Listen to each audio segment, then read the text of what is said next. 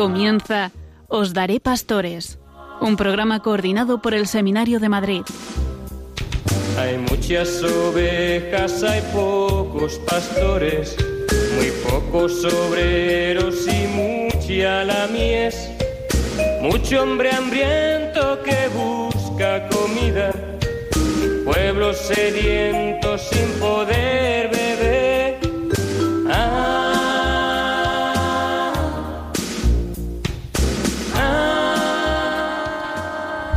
Pablo VI decía, la dirección espiritual tiene una función hermosísima y podría decirse indispensable para la educación moral y espiritual de la juventud que quiera interpretar y seguir con absoluta lealtad la vocación, sea cual fuese de la propia vida.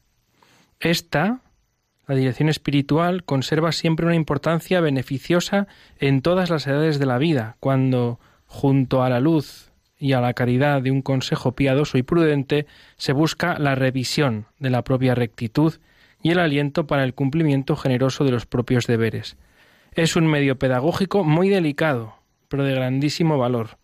Es arte pedagógico y psicológico de grave responsabilidad en quien la ejerce. Es ejercicio espiritual de humildad y de confianza en quien la recibe.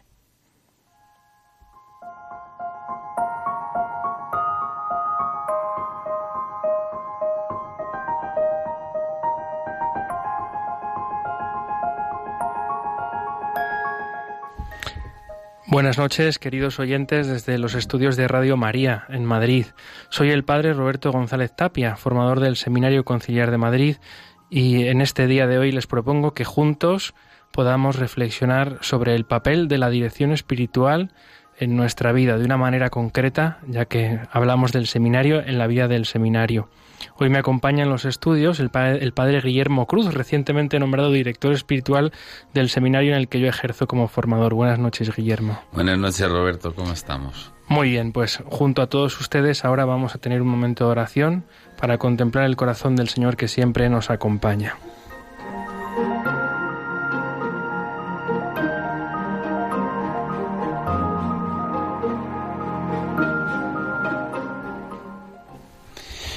Pues vamos a escuchar un, texto que nos va a ayudar y nos va a iluminar en esta noche en que hablamos de la dirección espiritual. El texto es el de los discípulos de Maús, del Evangelio, según San Lucas. Aquel mismo día iban dos de ellos a un pueblo llamado Emaús, que dista setenta estadios de Jerusalén, y conversaban entre sí sobre todo lo que había pasado. Mientras conversaban y discutían, el mismo Jesús se acercó a ellos y se puso a caminar a su lado. Pero sus ojos estaban como incapacitados para reconocerle. Él les preguntó, ¿De qué vais discutiendo por el camino? Ellos se pararon con aire entristecido. Uno de ellos, llamado Cleofás, le respondió, ¿Eres tú el único residente en Jerusalén que no se ha enterado de lo que ha pasado allí estos días? Él les dijo, ¿qué ha ocurrido? Ellos le contestaron, lo de Jesús el Nazareno, un profeta poderoso en obras y palabras a los ojos de Dios y de todo el pueblo. Como nuestros sumos sacerdotes y magistrados lo condenaron a muerte y lo crucificaron. Nosotros esperábamos que iba a ser Él quien liberaría a Israel. Pero con todas estas cosas Llevamos ya tres días desde que eso pasó. El caso es que algunas mujeres de las nuestras nos han sobresaltado, porque fueron de madrugada al sepulcro, y al no hallar su cuerpo vinieron diciendo que incluso habían visto una aparición de ángeles que decían que estaba vivo. Fueron también algunos de los nuestros al sepulcro y lo hallaron tal como las mujeres habían dicho, pero a él no lo vieron. Él les dijo, qué poco perspicaces sois y qué mente más tarda tenéis para creer todo lo que dijeron los profetas. ¿No era necesario que el Cristo padeciera para entrar así en su gloria? Y empezando por Moisés y continuando por todos los profetas les fue explicando lo que decían de él todas las escrituras. Al acercarse al pueblo a donde iban, él hizo ademán de seguir adelante, pero ellos le rogaron insistentemente, quédate con nosotros, porque atardece y el día ya ha declinado. Entró, pues, y se quedó con ellos. Sentado a la mesa con ellos, tomó el pan, pronunció la bendición, lo partió y se lo iba dando. Entonces se les abrieron los ojos y lo reconocieron, pero él desapareció de su vista. Se dijeron uno a otro, ¿no ardía nuestro corazón en nuestro interior cuando nos hablaba en el camino y nos iba explicando las escrituras? Levantándose al momento, se volvieron a Jerusalén y encontraron reunidos a los once y a los que estaban con ellos que decían, es verdad, el Señor ha resucitado y se ha aparecido a Simón. Ellos, por su parte, contaron lo que había pasado en el camino y cómo lo habían reconocido al partir el pan. Palabra del Señor. Gloria a ti, Señor Jesús.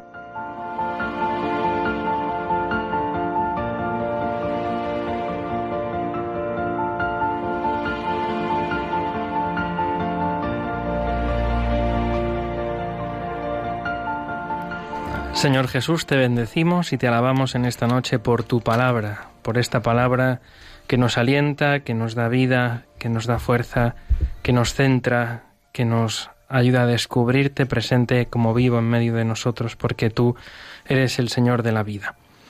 Vamos ahora a tener un pequeño diálogo sobre este Evangelio que hemos escuchado, muy breve, para poder dar paso luego a la sección de el, el, experto que nos va a introducir un poco en la dirección espiritual. Pero me gustaría un poco, Guillermo, que, que resaltaras un poquito alguna resonancia del Evangelio de hoy, que hemos proclamado que no es el del día litúrgico, sino que es un Evangelio escogido por nosotros. Sí, la verdad que, bueno, ha sido muy bonito como lo hemos escogido, porque casi esto habría que contarlo, viniendo aquí con el coche buscando qué Evangelio podría ser un evangelio que ilustrara lo que es todo, todo este ministerio de la dirección espiritual, lo que es esta gracia la dirección espiritual, pues nos ha surgido directamente, pues los discípulos de Maús, ¿no? Donde mejor encontrar al gran experto aquí, ¿eh? aquí ya al experto con mayúsculas, que es Jesús, que es aquel que se pone en el camino, que primero les escucha. A mí, no sé cómo, ¿Cómo le resonaría a Jesús la pregunta de los discípulos? Es que tú no te has enterado de lo que ha pasado. Y él no, no, no les apabulla, ¿no? Diciéndoles, oye, mira, ¿cómo no me voy a haber enterado? Sino les deja, les deja hablar.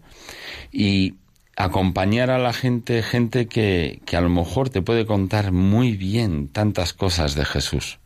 A mí me parece precioso porque casi es una catequesis lo que ellos dicen han visto que Jesús es un profeta, que ha hecho muchas cosas grandes, incluso saben que ha habido mujeres que han dicho que ha habido ángeles que han hablado de la resurrección, pero algo, algo les falla a ellos, y es lo que hay en el corazón. Yo creo que ahí está la labor del acompañante.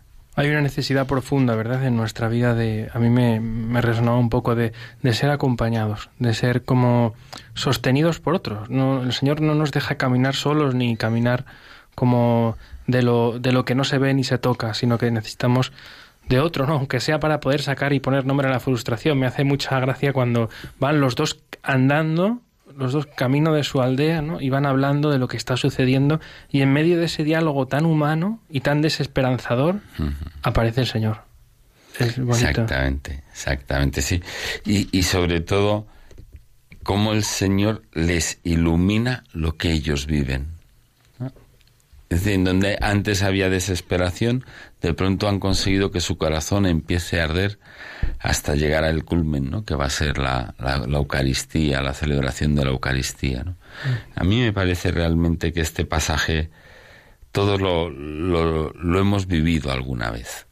Mm. Todos en algún momento en nuestra vida hemos necesitado de alguien que nos iluminara, de alguien que nos pusiera en Dios. Mm. Y realmente lo bonito es saber que siempre este ministerio se sigue dando en la iglesia, se sigue dando en la iglesia, sigue habiendo en general sacerdotes y también gente preparada para acompañarnos, para, para decirnos, mira más arriba, mira más adelante, mira a Dios que pasa por tu vida. Pues vamos a seguir con nuestro programa. Vamos a entrar ahora en una pequeña entrevista y a, profundizar en este ministerio del acompañamiento.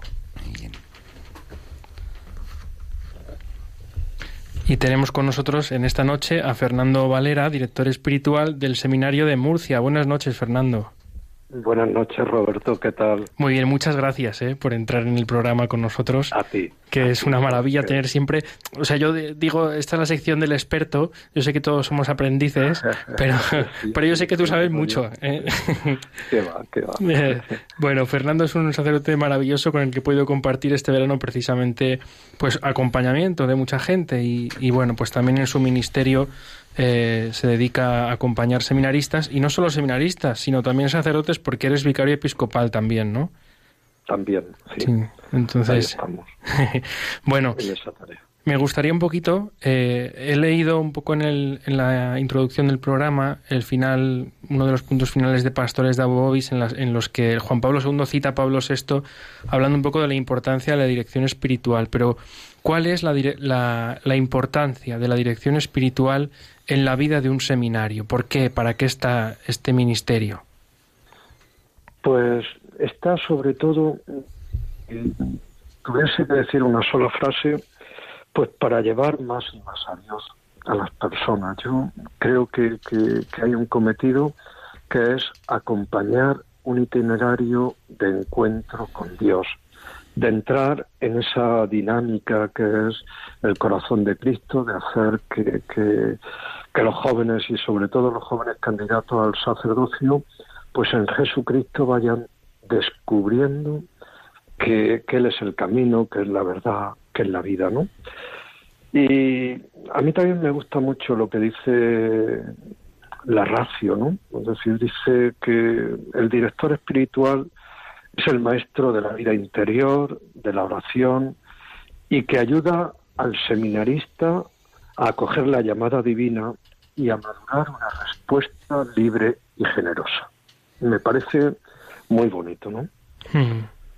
Que, que, bueno, es el foro interno, es esa dinámica de, de, entrar en el misterio de las personas, de ir haciendo esa historia de salvación. Decías tú antes que Cristo se hace carne, ¿no? Pues, pues la palabra se hace carne en cada, en cada seminarista, Cristo se está haciendo carne en cada candidato al sacerdocio.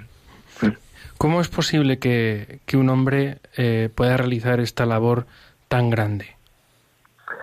Pues porque Dios es grande, porque su llamada es, es única, porque su gracia nos acompaña, nos asiste, nos sostiene, nos, sustituye cuando nosotros no, no sabemos y, yo tengo una confianza plena de que, de que es el Señor y de que yo tengo que estorbarle poco.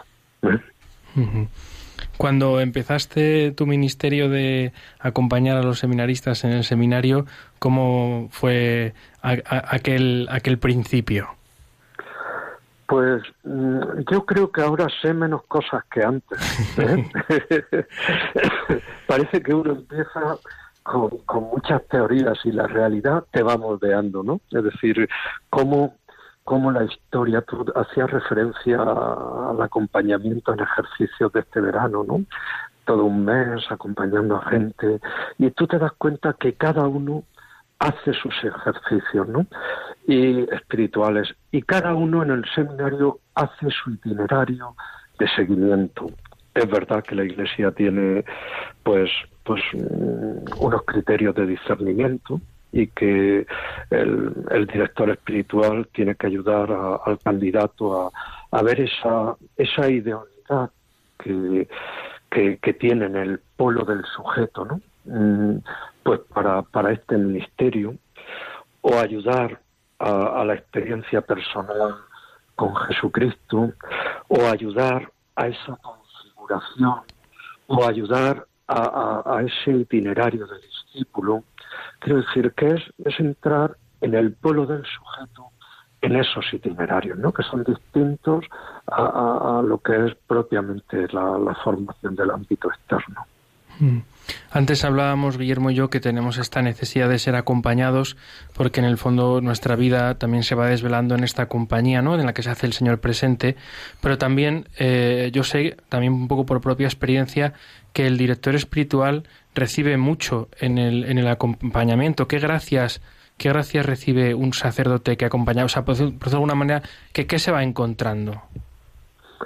Pues mm, yo creo que, que hay una cosa importante. A veces entras en los nudos de las personas, en los ámbitos donde habita el sufrimiento, en lugares encrucijadas, en sitios difíciles, pero vas viendo la mano de Dios, ¿no? Como cuando uno eh, se hace dócil, cuando uno se abandona en el Señor, cuando uno pone su vida en sus manos, el Señor es capaz de, hacer nuevas todas, todas las cosas, ¿no?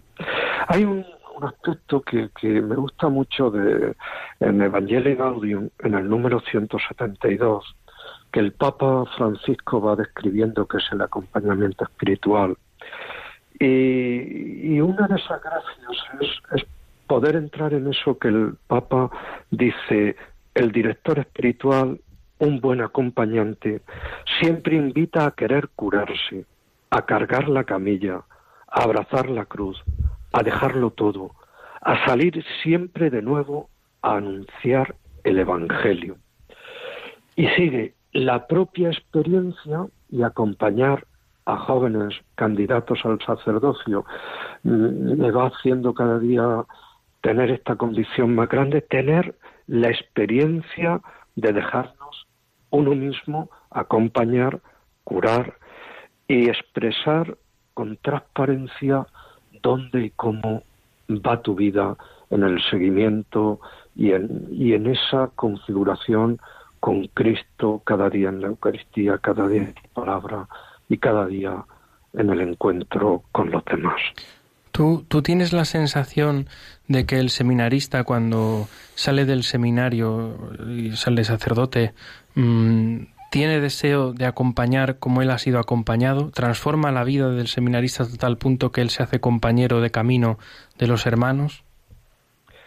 En la medida que un seminarista entra en el misterio del acompañamiento, se hace acompañante.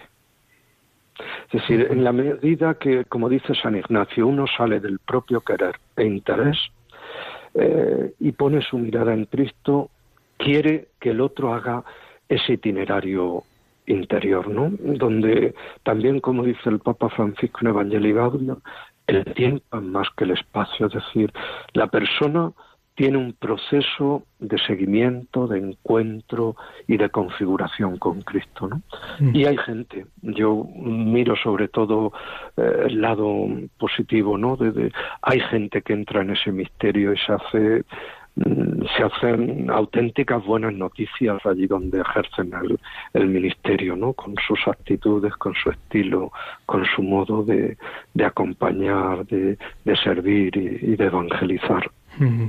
En Pastores de Abobobis me llama la atención que el Papa Juan Pablo II coloca la dirección espiritual como uno de los medios para la formación permanente de los sacerdotes. ¿Esto por qué es? Pues porque él dice en otro momento de, esa exhortación, también hablando en, todo lo que es la formación permanente, que, que la en la vida del sacerdote hay una constante llamada vocacional. La llamada vocacional no es un lugar en el inicio de la vocación, sino que en cada momento, en cada etapa, Dios sigue llamando a cosas nuevas. Entonces, no entrar en ese misterio de, de la respuesta a Dios pues, pues es quedarse estancado, es como uno si se quedase en el vado de la mediocridad, ¿no? Es como si, si no quisiese crecer. Necesitamos hacer itinerarios interiores y necesitamos, eh, como decía antes, del polo del sujeto entrar en, los nudos constantes, a veces en esos que, que, de vez en cuando se hacen encrucijadas en, en la propia vida. El sacerdote entonces necesita para sobrevivir y vivir y vivir en plenitud las tres cosas, ¿no? En su ministerio, otro acompañamiento eh, profundo y serio de, lo que vive. En tu vida personal, eh, ya en vez de como persona que ayuda, es, acompañada, eh, ¿qué ha supuesto la dirección espiritual para ti? Pues mm, yo empecé mm, en la dirección espiritual estando en el instituto con 15 años. y, en aquel sacerdote, profesor de aquel instituto, Mm, prácticamente me acompañó hasta que murió, quiero decir. Y después he ido en distintas etapas, por ejemplo, en la etapa de estudios en Madrid, con, con, un, con López Yarto, jesuita, que me acompañó en una etapa crucial de mi vida, y luego en este acompañamiento sereno ya de, de la madurez, donde sentirme acompañado es es muchas veces sentirme sostenido, es alentado a, ir buscando el misterio de Dios. Eh, pues también eh, cuando uno tiene dudas en, la propia vida, en, cosas, ¿no? Pues, pues, ponerse en las manos de, otro, de la Iglesia y, transparentar, pues, pues tantas cosas que, van ocurriendo en la propia vida. Pero el acompañamiento es algo esencial en, mi vida y en mi ministerio. Me llama mucho la atención antes cuando estabas hablando eh, y te he preguntado sobre el papel del director espiritual dentro del seminario, que hablabas un poco de ese ayudar a que cada seminarista haga su camino, ¿no? A veces tenemos como esta idea de que el seminario es eh, un sitio donde la gente va, hace las cosas que la Iglesia pide y sale sacerdote, pero es un proceso donde realmente parece que Dios eh, trabaja a la persona y, la trabaja de, una manera única e irrepetible, ¿no? Y esto a veces no sé si la gente que nos escucha entiende muy bien, eh, pues cómo es un proceso de formación en el seminario. Entonces, eh, ¿podrías explicárnoslo de una manera así un poco como general? Tampoco hace falta que entremos en muchos detalles. Sí. El Papa dice que es un es trabajo artesanal del espíritu.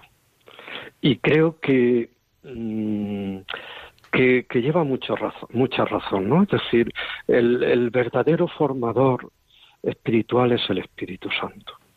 Y, el Espíritu hace en cada uno su obra.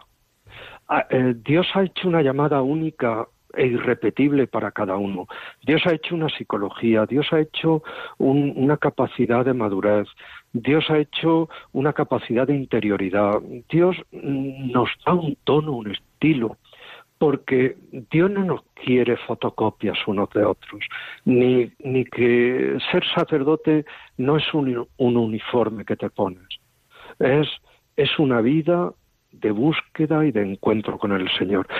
Y ese itinerario yo creo que, que, se va haciendo y uno de los que tiene que ir personalizando esa formación y, esos criterios de, de, la misma doctrina es el director espiritual, ¿no? Donde la historia de cada, de cada seminarista, la historia de salvación, Cristo muerto y resucitado, y la doctrina de la Iglesia, en, todo lo que nos piden en, este ministerio, pues se hacen una unidad.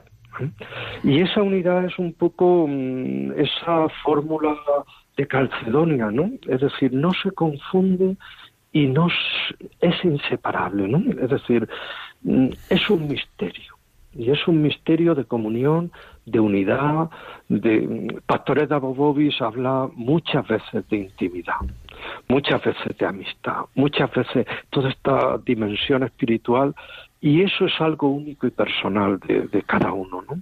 Esa amistad y ese amor único, personal e irrepetible de cada seminarista, ¿no? Y que, y que tiene hasta gestos físicos y modos concretos de, de, hasta de estar de rodillas o de estar incluso sentado, de mirar al sagrario, de, no sé, Está hecho de tantos detalles tan bonitos. Sí, Sí, sí. Bueno, Fernando, pues eh, muchas gracias por ayudarnos un poco a centrar el tema, a introducirnos en este ministerio de la dirección espiritual dentro de la vida del seminario y de la vida del sacerdote, y como hemos visto es muy importante. Eh, vamos a seguir con el programa, recogeremos todo esto y luego lo comentamos. Así que, bueno, pues muchas gracias por el aporte, que siempre la opinión del experto eh, siempre vale mucho. Muy bien, muchas gracias a vosotros por, por darme la oportunidad de compartir este rato con, con cada uno.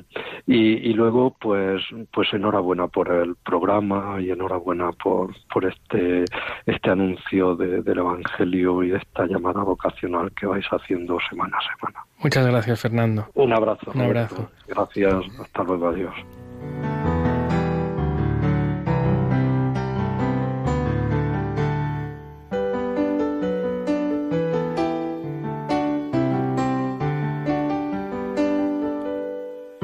Te tengo a ti, Señor, nada me falta.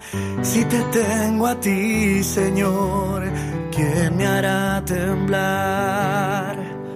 ¿Quién me separará de ti? Tal vez mis errores, por tu misericordia, me unes más a ti.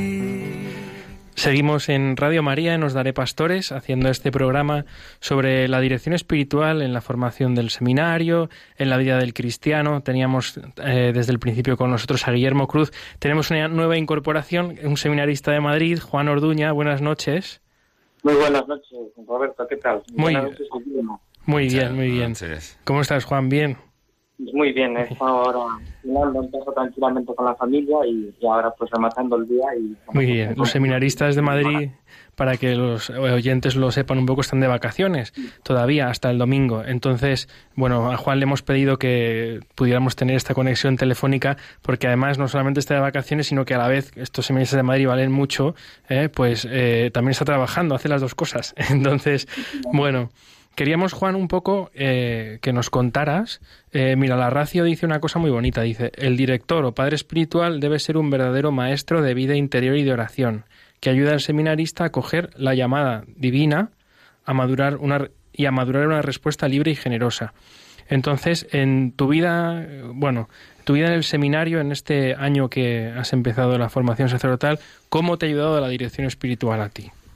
Pues yo diría que la dirección espiritual es, fundamental, ¿no? Y a mí me ayuda muchísimo porque yo, por ejemplo, semanalmente me, veo con el director espiritual. Le he dicho, le dije esta mañana ya que le iban a mencionar al padre Ponce, que es un jesuita muy bueno y que, bueno, pues me ayuda también a ir haciendo camino y a ir viendo que la oración no es que tenga que hacer yo un monólogo interior o que la confesión no es que tenga que, o sea, o el examen diario, que no es que simplemente tengo que ver las cosas malas que por lo largo del día, sino que también pues dar gracias y me va ayudando también pues a vivir de otra forma todos los sacramentos, ¿no? O sea que ah, para mí ha sido una ayuda y un pilar fundamental. ¿Qué cosas así recuerdas como especialmente eh, de este año que has vivido en el seminario, que, en las que la dirección espiritual te ha ayudado de una manera muy concreta? Pues me ayudó de una manera muy concreta eh, cuando tuve a mi abuela eh, ingresada, que estaba muy malita, y, y entonces como Juanjo me ayudaba a verlo con la visión humana y la visión sobrenatural y ver todo cómo pasarlo por, por la cruz, ¿no? Y, y a través de ahí, pues, uno escribe y uno vive, ¿no? Y entonces, pues, pues entonces, a través de eso, yo noté muchísimo más la, ayuda de, Juanjo y la ayuda de mi formador, ¿no? Entonces, pues, pues es verdad que pasando por ahí, pues uno entiende las cosas, ¿no? Antes de entrar al seminario, ¿habías tenido algún tipo de acompañamiento de, de alguna forma o es la primera vez que tienes? Yo, vamos, podríamos decir acompañamiento y espiritual, sí que he intentado frecuentar con el mismo cura con el que confesaba, pues hablar ya y bueno, pues hacer algún propósito, ¿no? rezar un poco y tal. Pero es verdad que yo diría que no ha sido una formación, o sea, una dirección espiritual seria hasta el año pasado que, hice los, bueno, hasta hace dos años, que hice los ejercicios introductorios y ya empecé con, con esto con Juanjo, ¿no? Que es pues una bellísima persona y entonces ya desde entonces sí que yo diría que ya es dirección espiritual de, de verdad, ¿no? Porque ya entramos en lo tema profundo, y ya pues estamos trabajando desde la profundidad para salir hacia afuera, ¿no? ¿Cuál, ¿Cuál crees que desde tu experiencia ha sido un poco eh, la clave para que funcione esa dirección espiritual? Pues, la clave eh, es dejarse hacer, fiarse, ¿no? Y, y, luego la confianza, ¿no? La confianza que hay que tener en el, en el director espiritual, ¿no? O sea, el director espiritual tiene, bueno, el secreto de, profesión como todos, ¿no? Pero pero bueno, que, el, director espiritual, o sea, tener mucha confianza en él y para ello, pues saber elegirlo bien, ¿no? Y decir las cosas sin ningún tipo de problema, ¿no? O sea, yo, por ejemplo, a mí eso sí que me ha ayudado, el, el entrar eh, donde hablo con Juanjo y que haya un clima de confianza y de tranquilidad y de familia, pues me ayuda mucho a poder abrirme y a decir las cosas como son, ¿no? Hablabas de la, de la confianza, de este, de este dejarse hacer, que son como dos lugares. Eh, es muy bonito ver también cómo también eh, en, tu, en tu relato anterior ibas diciendo ¿no? que te iba ayudando a acercarte al Señor. ¿Tú crees que se puede vivir una vida de oración solo?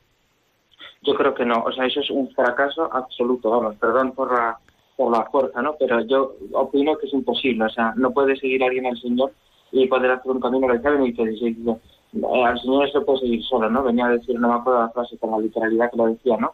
Pero, pero es un encuentro y que te, ayuda a vivirlo con más gente. O sea, no se puede, lo dice también muchas veces Don Carlos, ¿no? Que nuestro obispo, pues para, para darlo, ¿no? O sea, pues entregarlo a los demás, no para nosotros, sino pues transmitirlo a los demás y de esa forma vivirlo también de una forma comunitaria, ¿no? Pues, pues la dirección espiritual, vivirla solo, pues es verdad que, hay monjes que, bueno, ermitaños, ¿no? Que se van a la montaña y y tranquilamente, ¿no? Pues también tiene su dirección espiritual y tiene su tal. Por tanto, yo diría a una persona que se esté planteando la dirección espiritual es fundamental o sea, tenerla, ¿no? Un tío que, una persona que está planteando la vida de oración o la vida en la fe tiene que tener a alguien que le lleve como las pautas y que le vaya llevando y sobre todo que se fíe, ¿no? Porque al final el mejor director espiritual, en mi caso no es, el Padre Ponce, sino el Espíritu Santo, que el Espíritu Santo a través del Padre Ponce me ayuda y me guía, ¿no? Yo diría. Guillermo, Guillermo, quiero hacerte una pregunta así para estrenarse contigo. Sí, pero vamos, ya, sabes, Juan, que es una alegría poder preguntarte, hombre. Que no me está encantando lo que estás contando, ¿no? Sobre todo esta, este, esto de la confianza, el dejarse hacer. Y ahora que nos hablabas de, de cómo te ayuda en la vida de oración.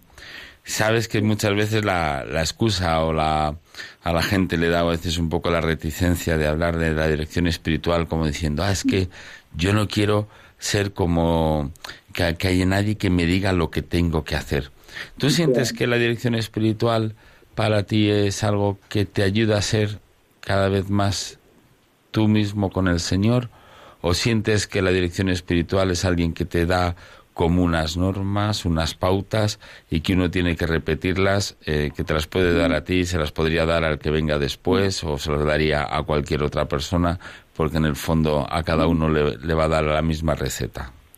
No, pues me quedo con la primera, o sea, es al final un camino que hace uno con, con Jesucristo, ¿no? Porque Jesucristo sigue vivo en medio de nosotros y es un camino que uno hace y, lógicamente eh, pues el director espiritual tendrá varias direcciones, ¿no? Pero mm, bueno, los consejos son distintos porque cada uno pasa por unas circunstancias de la vida distintas y yo no creo que todos los directores espirituales, porque a pues, tener también director espiritual en seminario, no creo que siempre los mismos consejos las mismas, o sea, a la misma persona a lo mejor sí, porque sabes lo que tiene detrás, ¿no? Pero no creo que a otro seminarista que veas le digas lo mismo, ¿no? O sea que yo creo que es un camino al final que uno hace, no consigo mismo con Dios y que le ayuda el, Espíritu Santo, ¿no? Y que le ayuda el director espiritual. Y entonces, pues yo creo que, bueno, es fundamental esto, ¿no? Que tú decías. O sea, que no es el director espiritual de las mismas reglas y las da al otro y de la misma forma y simplemente hay que cumplir y cumplir y cumplir, sino que al final es la experiencia del amor que Jesucristo tiene con nosotros, ¿no?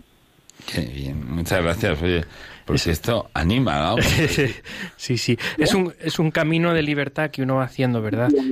Y bueno, yo, yo sí que quería un poco preguntarte, Juan, ahora en este tiempo de verano que, y sobre todo ahora en este trabajo que estás haciendo, que nos contaras un poquito, compartieras un poco en la radio eso que hablábamos hoy en la comida, ¿no? Porque has venido a comer con nosotros y nos decías, bueno, pues esto estás trabajando ahora en el obispado, en, en una sección que a veces puede resultar un poco de funcionario, ¿no? De hacer acompañar los matrimonios en los expedientes matrimoniales, pero tú hablabas un poco de este acompañamiento. Esto ¿Tú ves que es una cuestión sacerdotal? ¿Esto te está ayudando? te está ¿Cómo, cómo lo estás viviendo?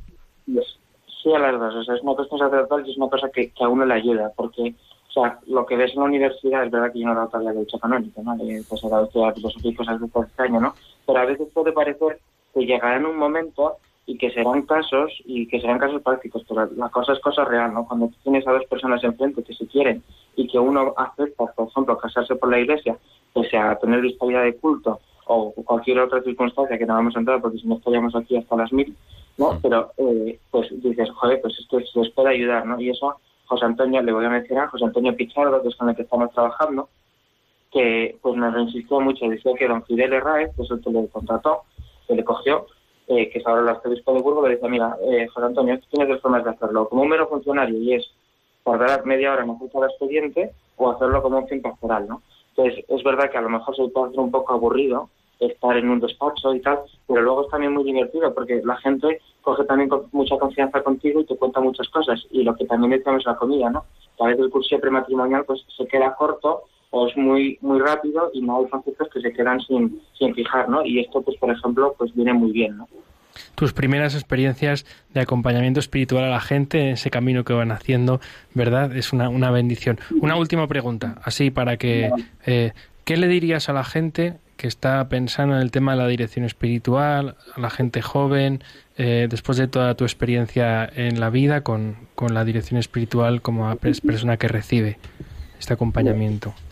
Pues, el consejo, o sea, puede parecer un poco tonto, ¿no? Pero fiarse, o sea, es que al final, si uno no se fía, o sea, Dios nos quiere muchísimo, ¿no? Y, a la iglesia pone los medios que hay, y pone los curas que hay, y, y al final, pues uno pues, o sea, es fundamental fiarse, ¿no? Hay veces que yo lo puedo compartir, aunque no me da ningún tipo de tal. Con Juanjo a veces, pues yo, me ha dicho algunas cosas que digo, mira, pues Juanjo, yo no lo veo así, ¿no? Y, es normal, yo también creo que, pues, pues que cueste, ¿no? Aceptar las cosas. Pero fundamental yo diría que fiarse, ¿no? Y, y hablar con algún cura y pedirle que te pues, algún libro para leer un poco y adentrarte más en la edición espiritual, pero sobre todo el, fiarse, ¿no? O sea, y, y ya está, porque al final es un medio que ha puesto Dios en, nuestras vidas. Muy bien. Juan, pues muchas gracias. Descansa para seguir acompañando mañana a toda la gente que el Señor te ponga en tu camino. Muchísimas gracias y, que vaya muy bien el resto. Ya te traeremos en directo. Claro, buenas noches. Muy buenas noches, Juan. Bueno, Juan. Muchas gracias. Adiós, adiós.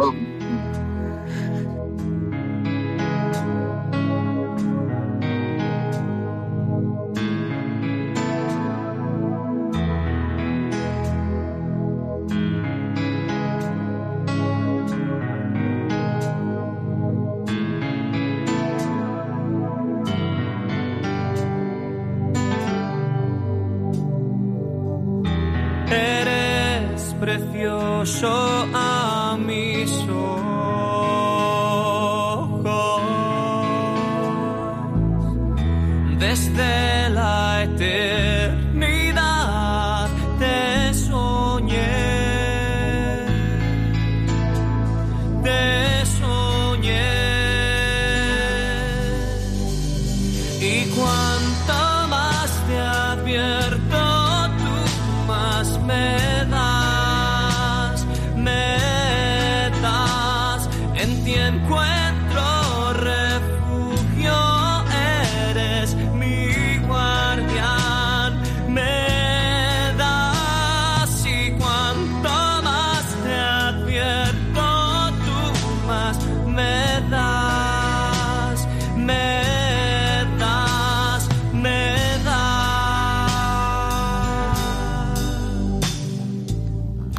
Seguimos en Radio María, os daré pastores, este programa dedicado a la vida y el ministerio de los presbíteros y también a la formación de estos en, el seminario, a la vocación sacerdotal. Teníamos eh, con nosotros a Guillermo Cruz, director espiritual del Seminario de Madrid.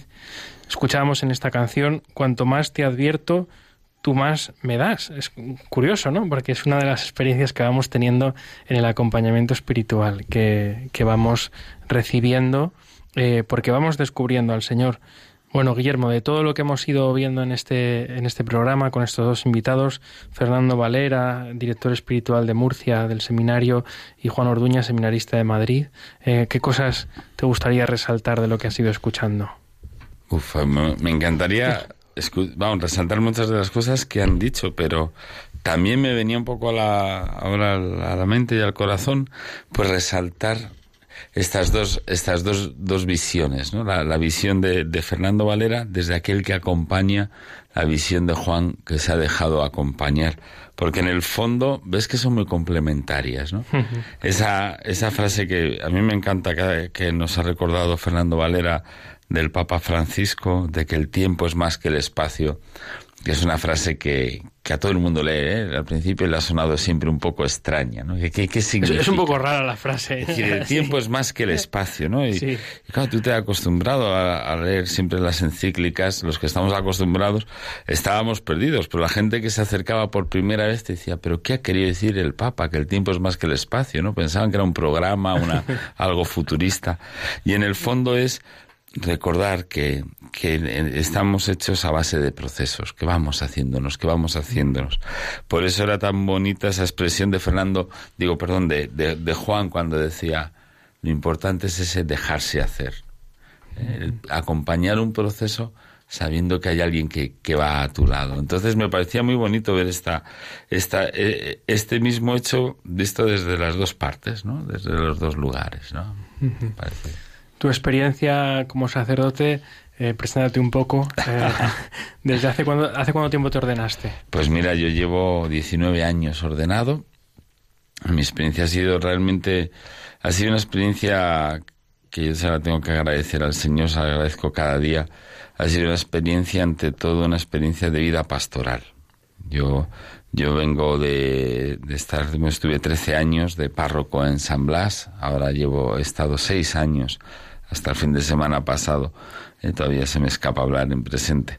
Pero he estado de párroco en, en el barrio de Hortaleza, haciendo una unidad pastoral, y me ha tocado a lo largo de estos 19 años, pues ese acompañamiento en la vida de la parroquia y luego también la gracia de acompañar a la hospitalidad de Lourdes. Desde hace unos años como conciliario, desde hace ya más tiempo, desde hace ya unos 13 años, no, perdón, 12 años más o menos, llevamos pues acompañando a enfermos en la peregrinación a Lourdes y ha ido descubriendo también una parte de este acompañamiento a veces más puntual. De gente que se te ha acercado muchas veces con problemas, con enfermedades, con, con dificultades puntuales de la vida y que a veces requerían pues un acompañamiento más intenso que luego pues cada uno ha ido también haciendo su camino y desde hace un mes pues eh, a mí me sorprendió muchísimo cuando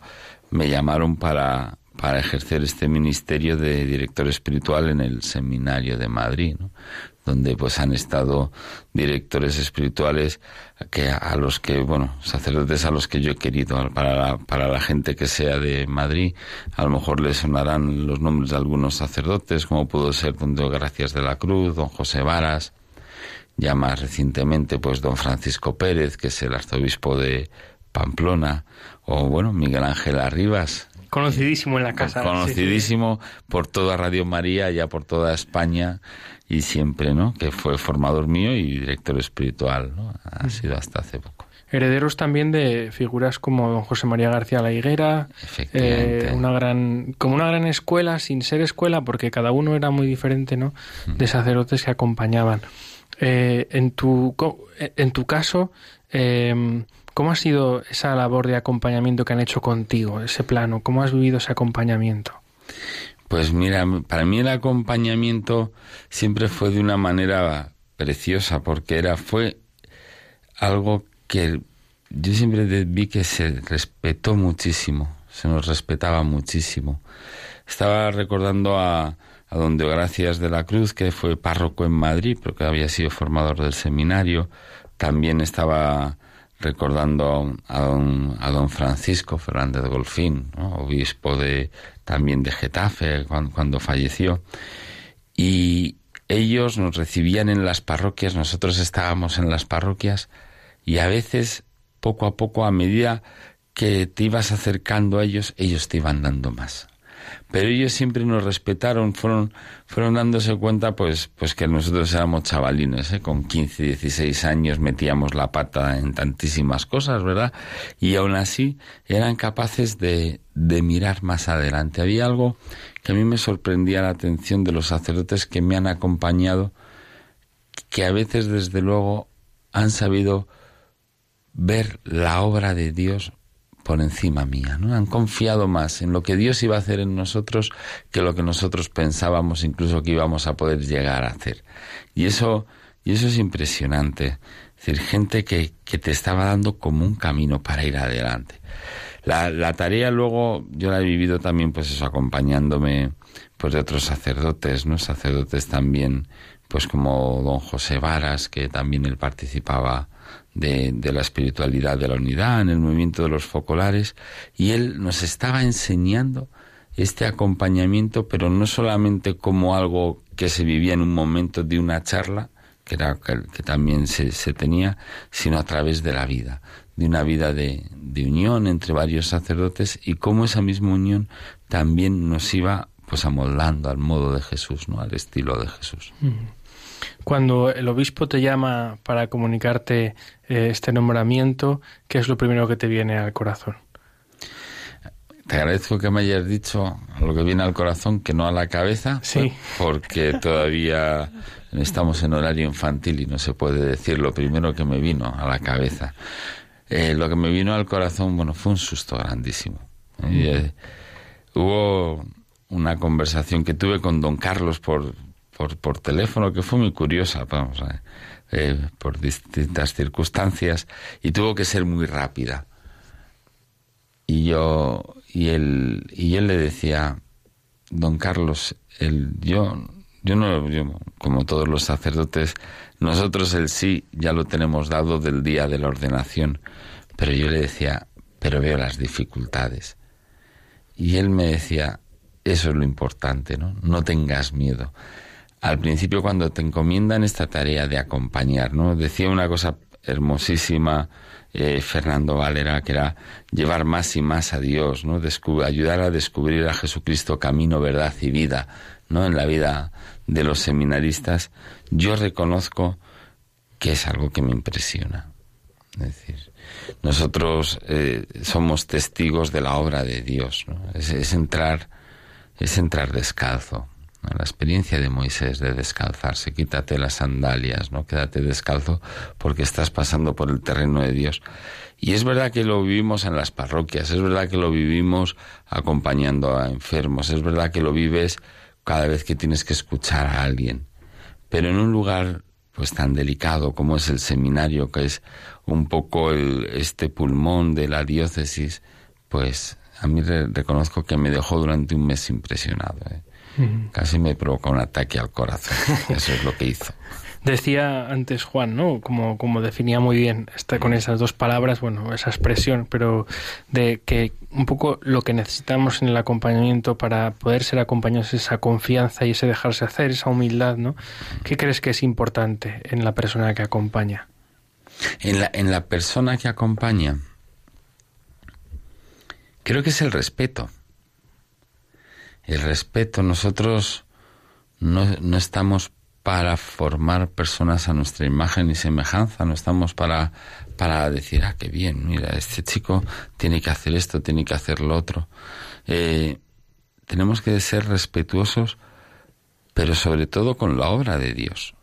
Es la obra de Dios lo que tenemos que respetar. Tenemos que respetar, como en el texto que hemos escuchado al principio, que una persona de pronto pueda descubrir que es Dios quien está pasando por su vida y cómo está pasando por su vida.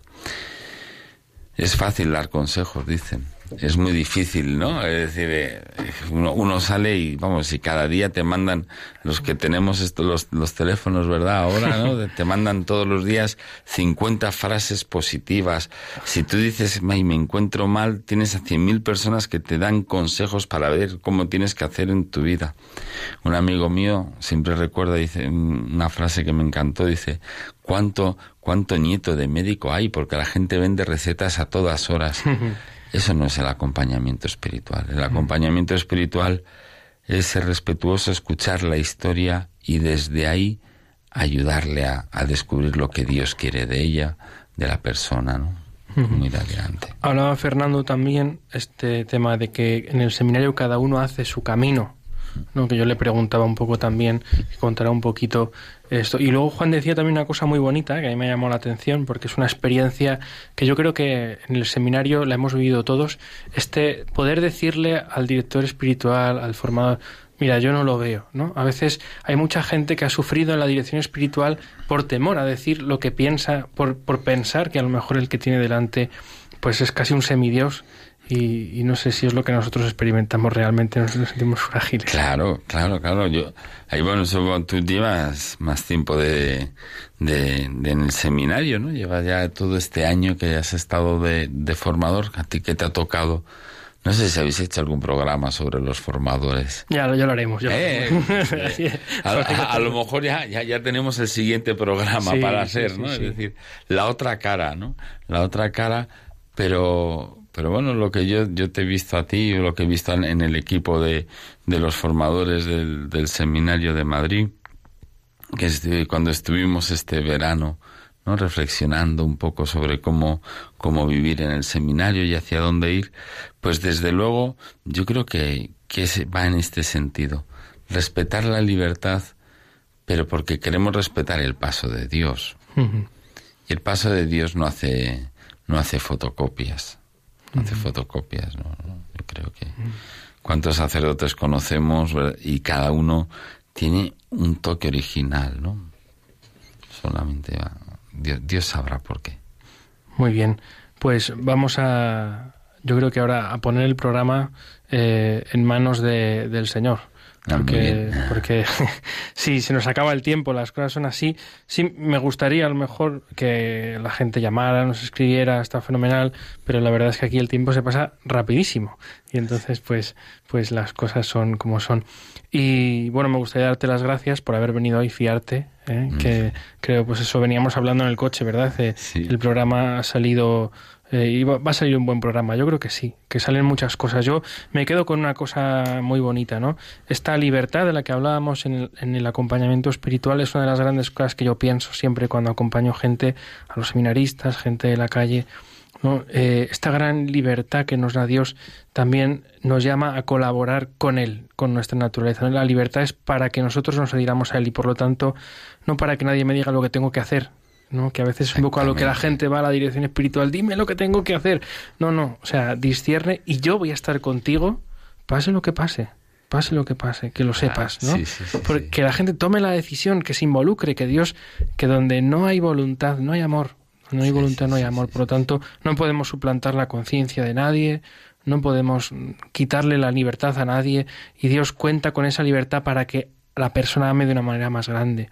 Entonces, yo me quedaría un poco con esto, ¿no? Del programa de hoy, ¿no? Que, que me ha gustado que tanto Fernando como, bueno, pues como Juan lo, lo, dijeran, estuviera ahí como presente en sus discursos, ¿no? Pero es una de las grandes inquietudes y mis mayores temores, ¿eh? También yo lo comparto con, con los oyentes y contigo, que uno de los grandes temores que tiene una persona cuando acompaña es el, el, el hecho de suplantarle la conciencia a alguien, ¿no? Porque es el núcleo donde está el, el, espíritu hablando, ¿no? Y bueno, creo que hay que ayudar a, educarla, como hace Pablo VI, pero educarla no suplantarla.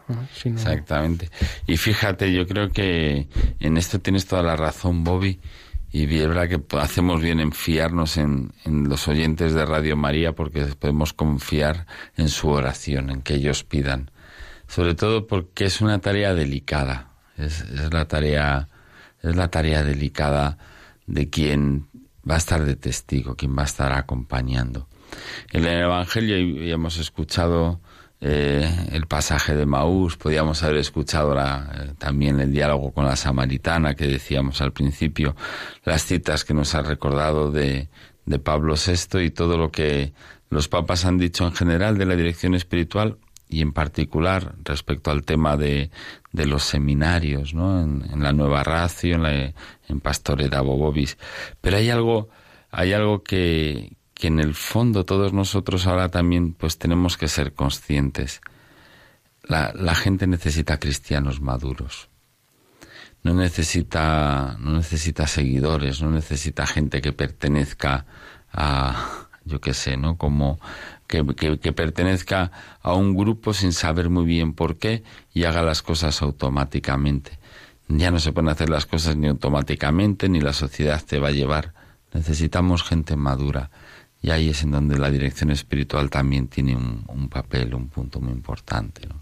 Pues con esta necesidad de la dirección espiritual vamos a poner punto y final a nuestro programa. Una bendición contar con Fernando Valera, Juan Orduña, Guillermo Cruz. Recen por ellos, recen por ellos. Ahora con Santa Teresita del Niño Jesús vamos a rezar por la santidad de los sacerdotes y acabamos nuestro programa así.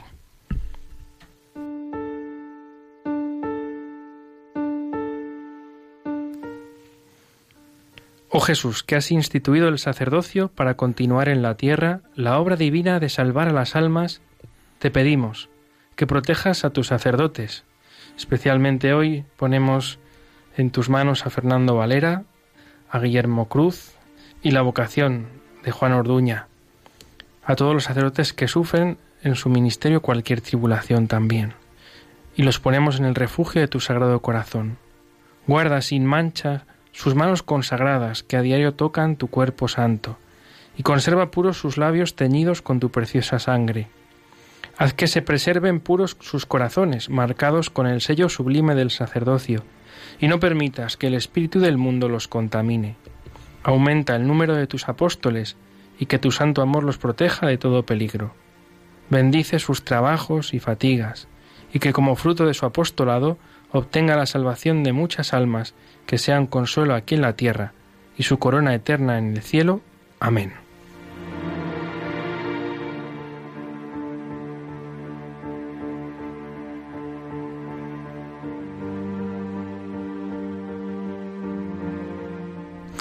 Tendremos el próximo programa, os daré pastores el próximo jueves y ahora les dejamos con Diálogos con la Ciencia, programa también muy interesante para todos aquellos que también pasan la noche mirando las estrellas a Cristo el Señor con la esperanza de que Cristo el Señor vuelva.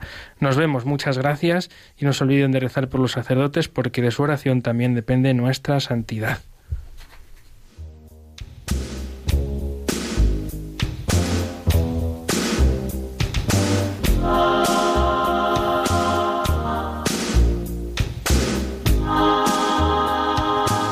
Y así concluye Os Daré Pastores, un programa coordinado por el Seminario de Madrid. Hay muchas ovejas, hay pocos pastores, muy pocos obreros y mucha la mies.